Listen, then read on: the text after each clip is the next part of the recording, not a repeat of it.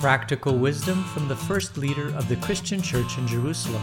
Join me, Pastor Hook, as we study James and how to put our faith into action.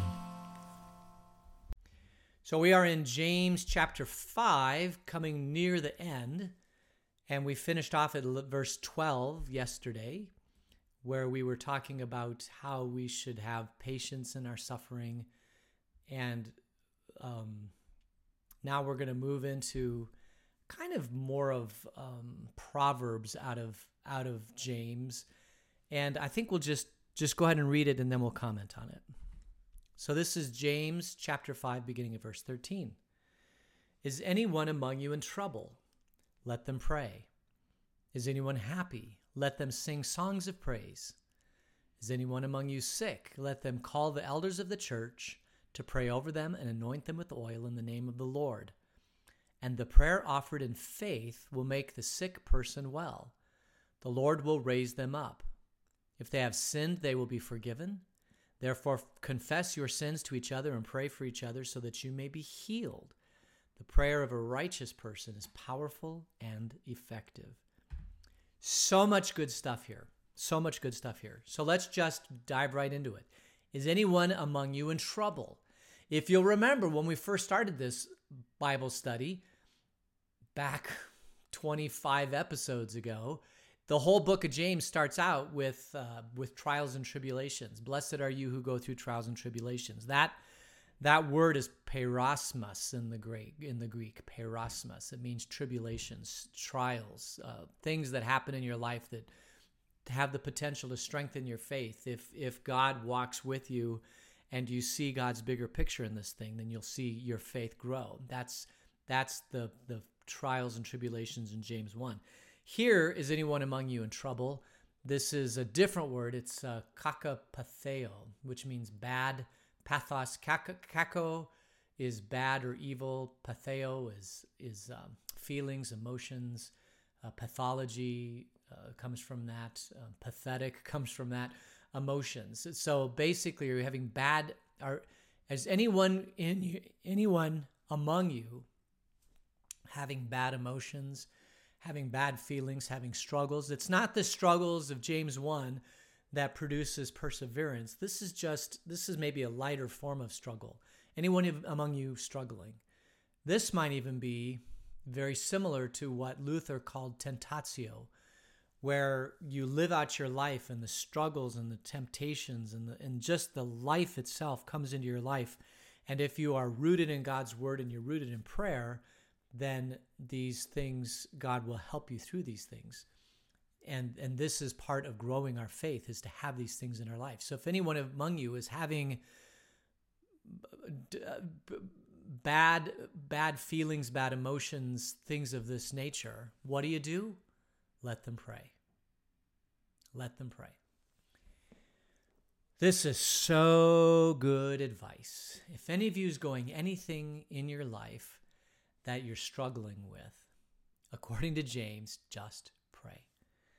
And it took me a long time in my life before I realized the power and the importance of this.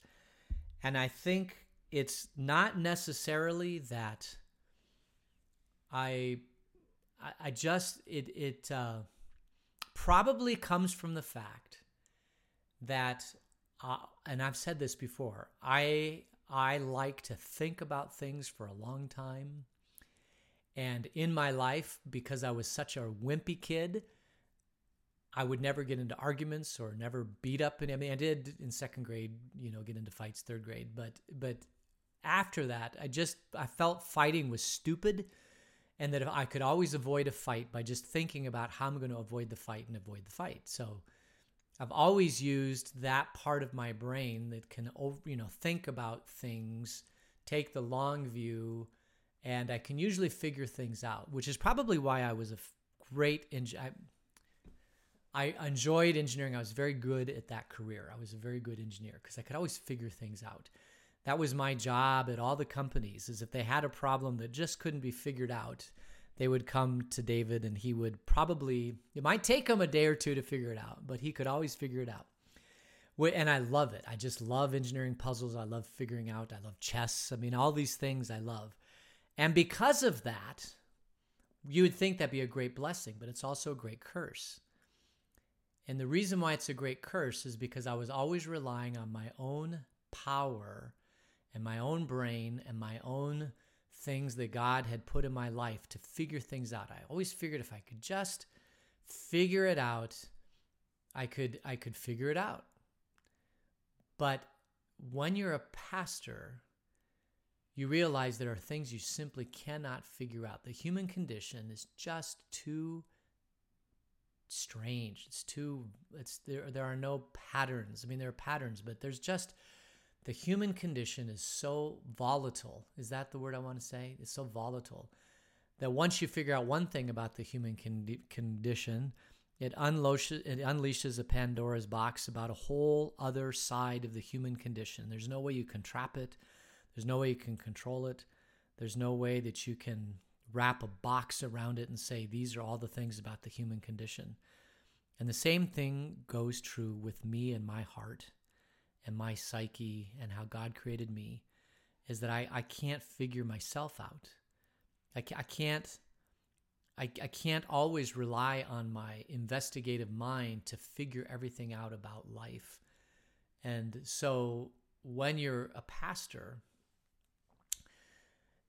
and, and there's just so many things that you can't figure out, you realize you have to throw up your hands and you say, God, I just leave all this in your hands and you deal with it. And the the thing is is that that is when when you finally in your life, like me, just say, I, I can't figure all this out, Lord. I just need to let you take charge and help me understand that I'm not perfect and I can't do everything. And just put it all in your hands. And the amazing thing about God is that He does. And it took me a long time in my life, just because of the way He created me, for Him to get me to the position where I realized the importance and the importance of prayer in my own life. And I'm ashamed to say that. And uh, so if you have a great prayer life, uh, kudos to you. And, and God, I'm sure, has blessed you immensely because of that. But it took a long time for me to understand the importance of prayer in my life. And so, but now that I, now that I understand the importance of prayer, and the importance of of spending that time, that face time, proseuchomai, the the word, the Greek word for prayer. Pros is is facing. euchomai uh, is is facing um, is to to to speak. So in Greek, uh, proseuchomai is speaking towards God. It's it's basically pouring out your your heart towards God. That's what prayer is is calling out to God, speaking to God, facing God, being in the presence of God. All of that stuff is is uh, and uh, it's a it's a dependent it's a deponent. Should I get into Greek on this? It's a passive word, which means proseuchomai is not something necessarily that we do, but it's something that God does to us when we face Him and we call out to Him. Basically, that's that's basically what prayer is. Is this some? It's this. It's not something that we're doing which is the which is the active form. It's not the passive form, which is God doing something to us. It's this. It's called the middle deponent form, which means that we're both doing something in this relationship of prayer. Proseuchomai, omai, is the Greek ending for middle deponent. Greek. Oh well, never mind. so anyway, that's getting that's getting really into the weeds, isn't it? But it's so important to understand because prayer is is this mutual relationship between man and God.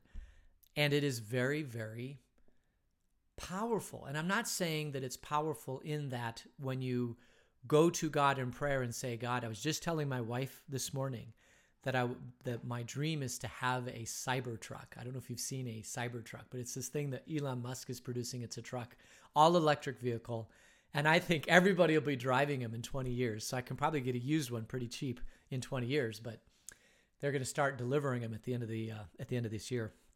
They're manufacturing them in Austin, Texas, and I would just love to have a Cybertruck. I'm not going to purchase a Cybertruck. I was just talking about it.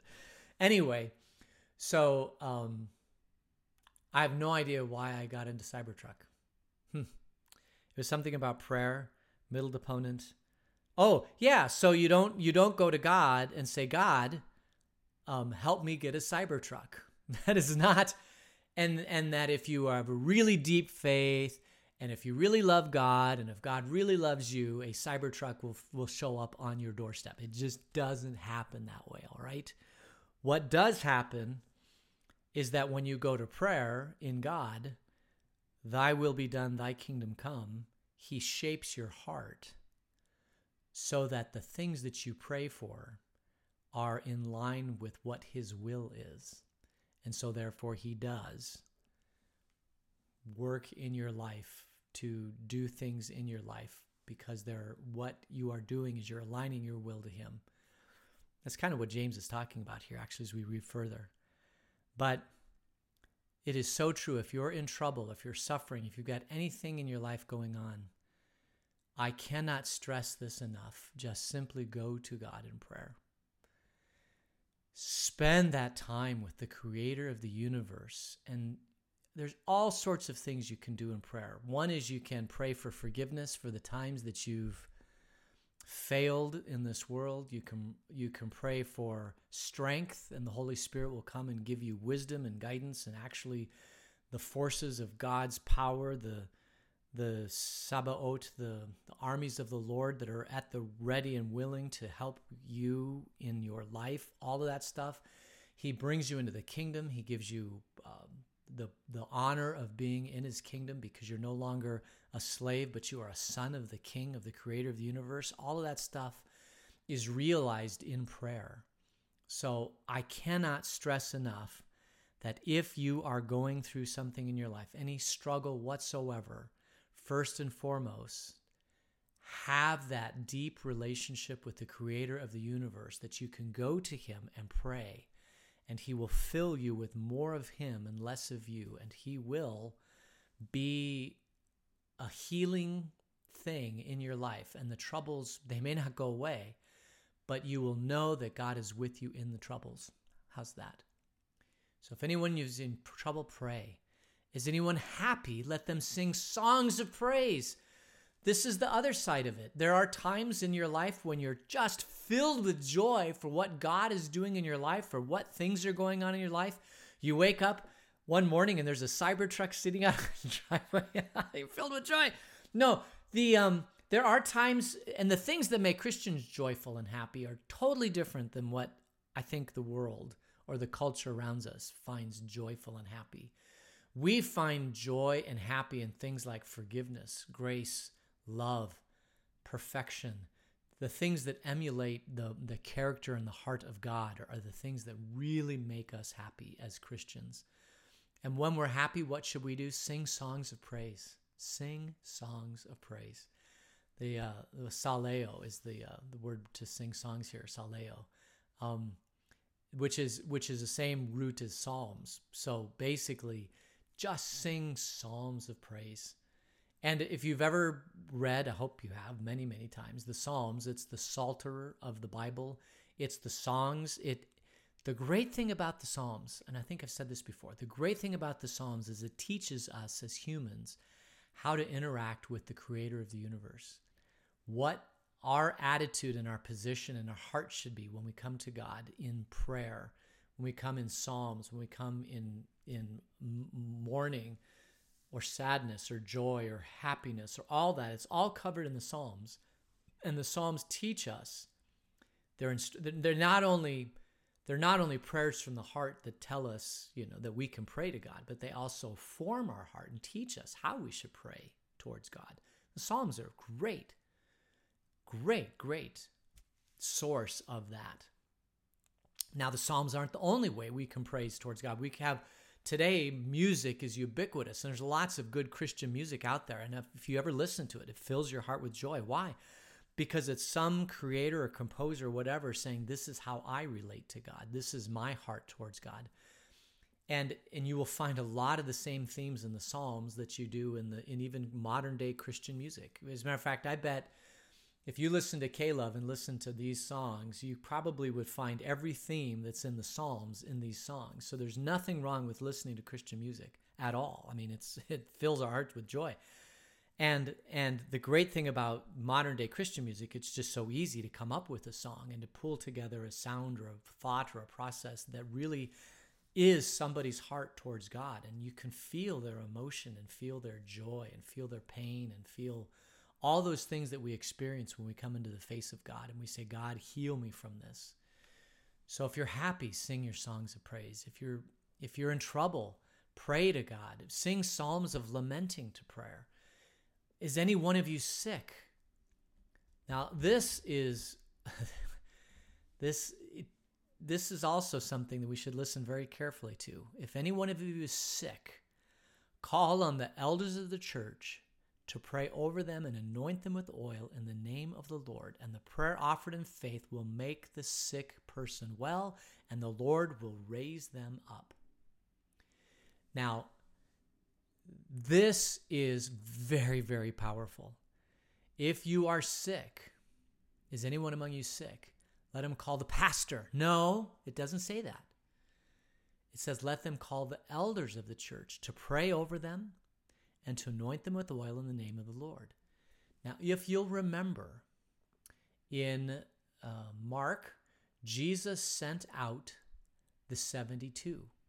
He didn't send out the disciples he sent out 72, two by two. So that would be 36 pairs of men to go out into the villages and to prepare a way for Jesus. And how did they prepare for Jesus? They would go into a town, they would try to find people of, it says in scripture, people of peace, but these are people who were receptive to, to these men coming into their house, into their village or whatever.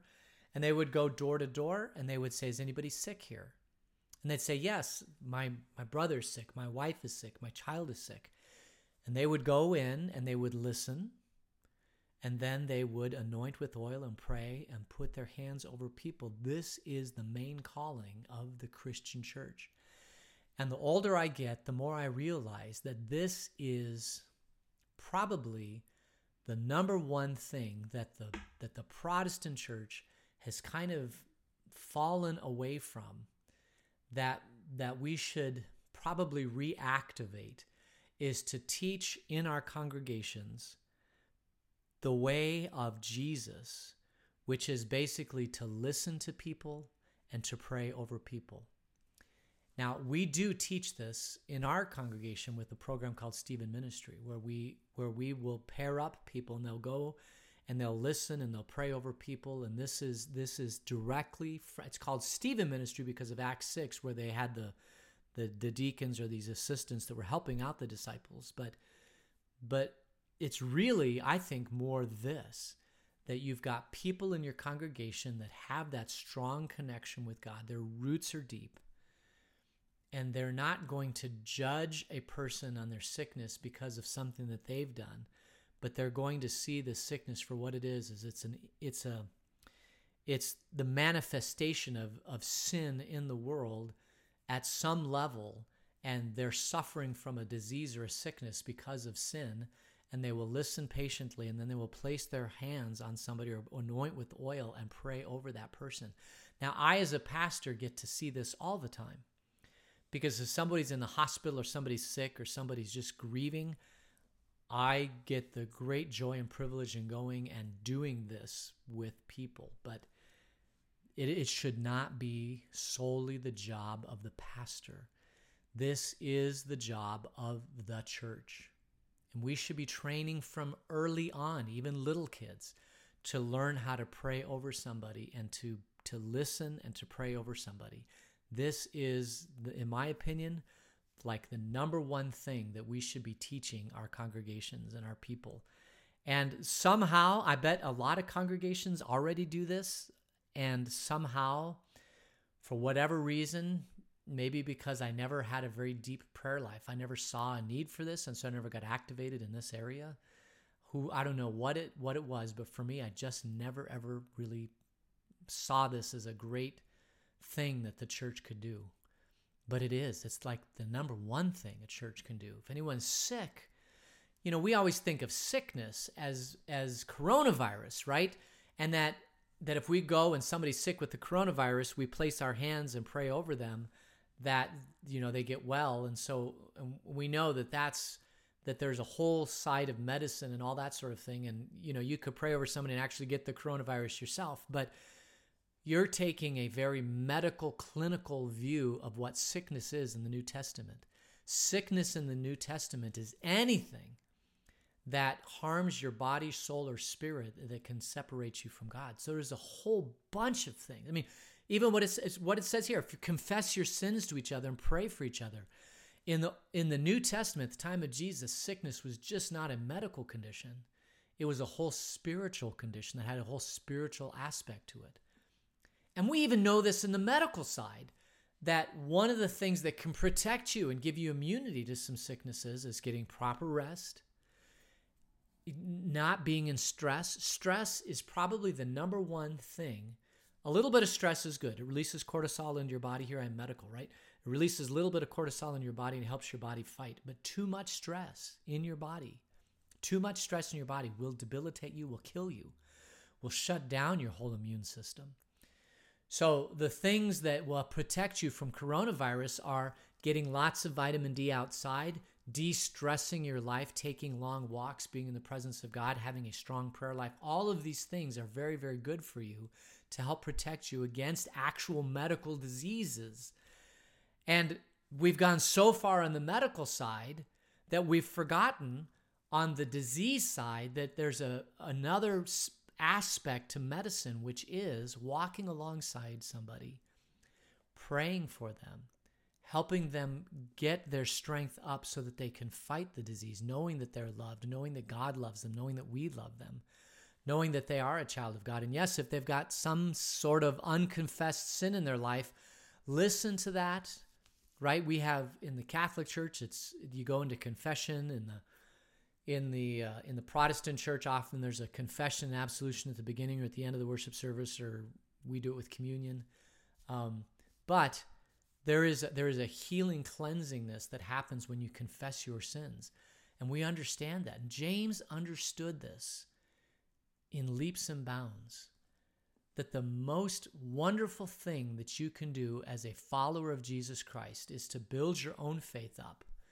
Be a person of prayer who's in the presence of God and prays to God and has that relationship to God where every day He's filling you up with Him and then going out into the world and filling other people up with Him, listening to them, helping them work through the issues that they're going through in life, helping them with the struggles of life, praying over them, anointing them with oil. All of these things are what we can do as followers of Jesus Christ as the church. And somehow, over the last probably 100 years, we've kind of lost. Maybe it's just because we know that there's a medical side to this and that you know well we'll just send that person to the doctor and they'll get a vaccination or whatever and we've forgotten that healing has a whole different side to it which is a spiritual side which is so powerful and and that I can't tell you how many times I as a pastor have placed my hands on somebody and prayed for them when they're sick or when they're hurting or whatever and that person that I have prayed for they appreciate that so much. They feel the presence of God in their life so much. They feel that God is doing something in their life so much. And that should not be limited to the pastor. As a matter of fact, I think the definition of pastor actually, if you look at the biblical definition of Ephesians 4:11, he gave some to be apostles, prophets, evangelists, shepherds or pastors and teachers. I think every Christian is a, is a teacher. At every level, if Jesus is working your life, you are a teacher. Everyone. If you've been baptized at some level, you're going to teach your faith to somebody else. So everyone's a teacher. The pastors, I think, are the mature teachers that have struggled with life and they understand life at a deeper level. And they are these shepherds or, or people that can pray over other people so it's kind of a level up from just teaching people is really caring for people and shepherding people and being in their life and helping them. And if all of that is only done by the pastor, the Christian church will fall away because there aren't enough pastors to do that. But if every Christian aims to be shepherding or pastoral, right? Pastoral and shepherding is this is this uh, agricultural term or this animal term. If more people would act in their life like pastors, if more Christians can can be filled up with more of God and see this in James and be this, the elders of the church are basically pastors at this point.